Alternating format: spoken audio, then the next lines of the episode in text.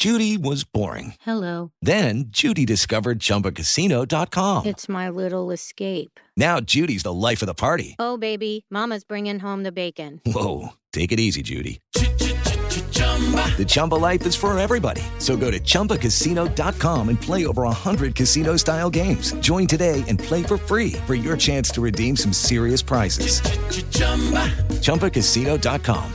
No purchase necessary. Void where prohibited by law. 18 plus terms and conditions apply. See website for details. Ciudadanos informados, informando. Este es el podcast de Iñaki Manero, 88.9 Noticias. Información que sirve. Tráfico y clima cada 15 minutos.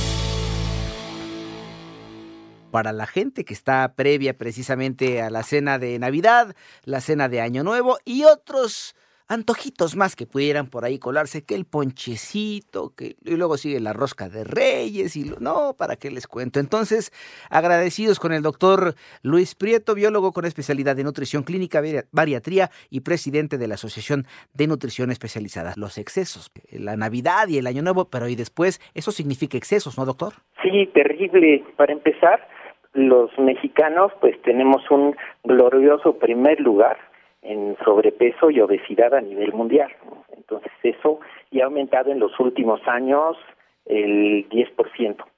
Y claro que controlar estos excesos en el maratón Guadalupe Reyes pues no es fácil, nada fácil. Oiga, ¿qué consecuencias podríamos ver eh, en nuestra salud? Porque se me ocurre pensar, de repente el- el- el- la noche de Nochebuena, en Navidad, híjole, eh, comemos o cenamos, porque además es cena, ya ni siquiera es comida, todo lo que no pudimos, co- y además hay personas que, ¿qué cree? No comen que para hacer hambre para la noche. Ay, el otro día amanecemos bastante mal. ¿Cuáles son las consecuencias que esto nos puede traer para la salud, doctor? Justo, para empezar, este, bueno, ya ahorita eh, en relación a hace seis años ya habemos más, eh, dos millones más de personas con diabetes.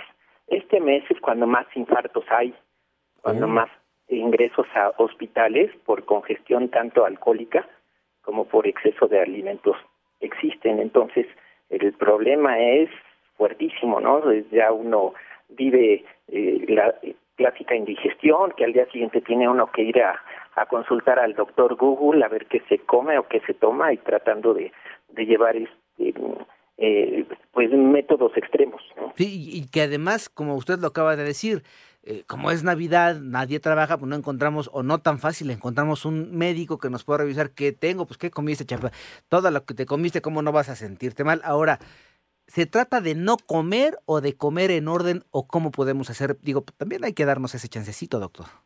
Bueno, la idea es eh, darles algunos tips, uno Sí. por uno, es rápidamente, para ver este cuáles les sirven, ¿no? Esto lo consulté con pacientes, con experiencia de varios años, con los nutriólogos que pertenecen a la asociación, y pues ahí les va, ¿no? El número uno es identifica tus enemigos. Es decir, todos, sabe, todos sabemos de qué pie cojeamos. A veces son los postres, a veces son las comidas saladas, grasosas, las botanas, el alcohol. Entonces, hay que tener cuidado con lo que ya sabemos que nos hace daño. Y eso lo tenemos que limitar o eliminar. Eh, tratar de tener lo- el mayor respeto. Si sabe uno que le gusta la copita, dices, bueno, pues no te vayas con la idea de que vas a tomar todo lo que puedes porque vas a terminar mal. Ayúdenos, por favor, algunos tips para no limitarnos, bueno, tal vez sí limitarnos, ¿no? Pero no privarnos de estos gustos, doctor. Claro, esto es muy muy importante. No es eh, no es necesario privarse. El primer tip era identifica tus enemigos, que es eh, ten cuidado con lo que ya sabes que no tienes control. Sí. El segundo es siempre desayuna. Muchas veces lo que comentaba es que a veces uno deja alimentos para poder cenar bien y ese es un super error. ¿no? Uno debe de hacer todos los alimentos y después ir a la cena o a la fiesta que uno tenga. ¿Por qué? Porque se vuelve uno más selectivo. No come uno todo lo que le ofrezcan, sino más bien lo que uno quiera. Y es- Otra parte muy importante justo es no saltarte ningún alimento. Siempre trata de eh, cenar. em, a veces eh, se va uno a tomar o a excederse con botanas y se te sube más rápido porque no, no, no cenaste o cenas mucho más que lo que podrías hacer si tú ya hubieras cenado previamente. Es decir, que la cena podría ayudar, evidentemente tenemos que hacer una cena no tan, no tan excesiva, pues. Claro, por ejemplo, en el caso de Nochebuena es importante a lo mejor cenarse un cereal, fruta, a lo mejor un par de quesadillas y después volver a cenar. Ah, esa no me la sabía, fíjese. Y, y, digamos que tenemos menos hambre y por lo tanto vamos a... Es que hay cada cosa tan deliciosa en estas épocas, doctor. Sí, ya no empiezas con las galletitas, con el chocolate porque te estás muriendo de hambre, sino te vas a lo que te gusta realmente y no comes demasiado. ¿Hay algo que dentro de todos estos alimentos no sea tan recomendable combinar? Porque, por ejemplo, se me ocurre que en una casa, en una misma casa, de repente hay más de una opción, más de un guisado. Pueden ser romeritos, pero también está el bacalao. Claro, en, en orden eh, de lo que es común en estas fiestas, lo más sano, lo que menos calorías tiene, es el pavo, eh, los romeritos, las ensaladas, la pasta, después ya mucho con mucho más calorías la pierna de cerdo, el cabrito, este, la ensalada de manzana y crema y eh, eh, casi todos los postres son los que más calorías tienen. ¿Dónde queda el lomo en esta lista? ¿En los que más o en los que menos? Está intermedio, ni muy, muy, ni tan, tan, no es tan, tan sano como el pavo, pero tampoco como el lechón. ¿no? O sea que podríamos sí en un término medio, pues el lomo para que podamos cenar tranquilamente, nada más no te comas 40 piezas en una misma sentada, ¿no? Esa parte es muy importante, ese es otro tip. Come de todo, de todo lo que te ofrezcan, come, pero pruébalo, no es, eh, no te lo acabes. La acuérdate que estas fiestas normalmente se hacen para disfrutar de la compañía, no tanto el objetivo es atragantarse o tomar de más, sino disfrutar a las personas con las que uno está conviviendo. Probar Una parte también importante es engaña tus ojos. Sírvete en el plato, procura un plato que sea vistoso, que se vea bonito y trata de evitar las entradas, las botanas. Eso por lo general tiene muchas calorías y eso no formaba parte como del menú. Otra parte muy importante es que trates de comer despacio. Esa es una de las reglas más importantes. Uh -huh. Si uno come rápido, seguro comes más. ¿Y eso, ¿y eso por qué pasa, perfecto. doctor? Eh? ¿Eso por qué pasa? Por, o sea, ¿por qué recomendable? ¿Es, ¿Es parte de la digestión o por qué funciona así? Por varios motivos. Por ejemplo, cuando una persona acaba rápido, sí. normalmente las otras personas le ofrecen más. Les dicen, no, ya ayúdame, porque es muy feo estar comiendo y ver que otra persona ya no tiene nada en el plato. Uh -huh. Cuando sí, uno come despacio, normalmente no le, no le ofrecen otra vez.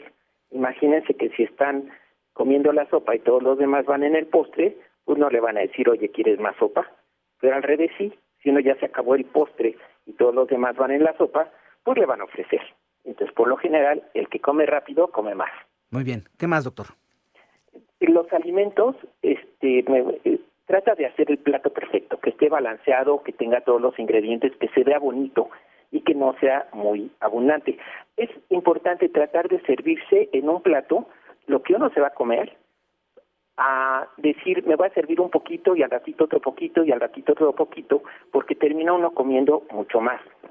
Los dulces navideños, esa es una parte muy importante porque en esta época se regalan frecuentemente, pero uno no lo toma como parte de su alimento. Sí. No dice uno, ay, mi comida fueron tres galletas de Navidad y dos chocolates. Eso es como aparte, ¿no? Eso es, se come uno eso y aparte come y cena. Otro punto es es, eso es una recomendación que siempre se da, pero a veces a uno se le olvide, es procura tomar dos litros de agua. Independientemente de lo que vayas a cenar, tómate dos litros de agua en estas fechas y permaneces hidratado y además con a veces uno toma este refrescos y eso para hidratarse cuando uh -huh. no es necesario. Otra parte muy importante es que cuando le toca a uno cocinar o preparar el menú, se dedica a probar y a probar y a probar. Y antes de que esté el plato listo, pues uno ya está satisfecho y aparte tiene que volver a comer. Sí, ni modo de desairar a los invitados cuando ya servimos todo, aunque lo preparamos y ahí... Es que cuando uno prepara, doctor, pues tiene que ir viendo a ver si ya está. Ah, no es porque uno no quiera, doctor, ¿no? Sí, se vale probar, pero nada más eso. Pero Cuando uno eso. va, por ejemplo, a un buffet, que es muy común en estas fiestas de empresas de fin de año, hay que tratar de sentarse en los lugares lejanos a donde está la comida. ¿Por qué? Porque cuando uno está cerca, se acerca más veces y se sirve más veces. Híjole, sí. Estando ahí cerquita es una tentación, doctor. Es que, es que de verdad, en, en- estos tiempos, en estas épocas, hay cosas tan ricas que es bien complicado. ¿Alguna red social, cuenta de Twitter, Facebook, algo donde pudiéramos localizarlo por si nos queda alguna duda?